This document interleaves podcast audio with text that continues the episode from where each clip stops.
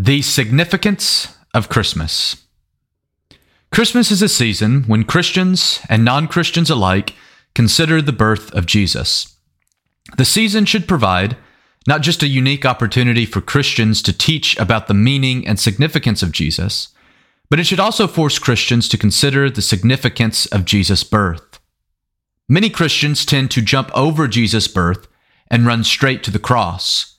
This isn't even to mention our tendency to undervalue the resurrection. However, the cross does not happen without the birth. Jesus' birth begins God's redemptive process through the incarnation, meaning that Jesus' birth is significant for several reasons. First, salvation. Without Jesus' birth, salvation does not occur. God's salvific plan is to renew all creation by establishing new heavens and a new earth. Regarding humanity, God desires to save the entire person, that is, body, soul, and mind. For God to save the entire person, God had to become an entire person, that is, fully human.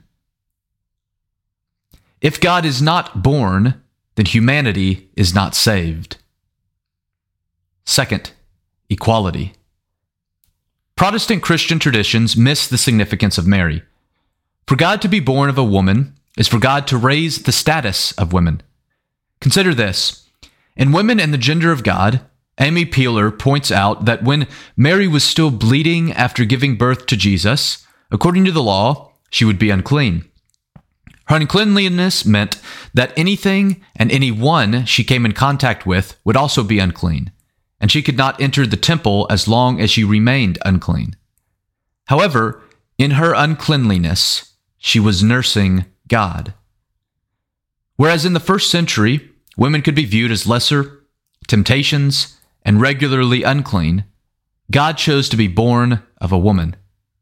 God chose a woman, even in her uncleanliness, to feed Jesus the birth of Jesus highlights the significance of women in the salvific work of God.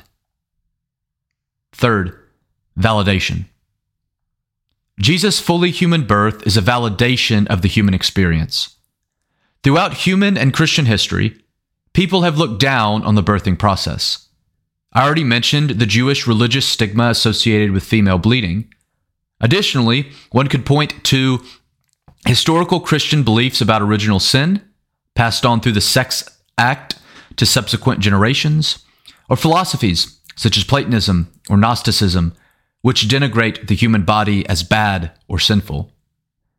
It seems to me that Jesus' birth gave not only significant validation to the female human experience, but also all human experience.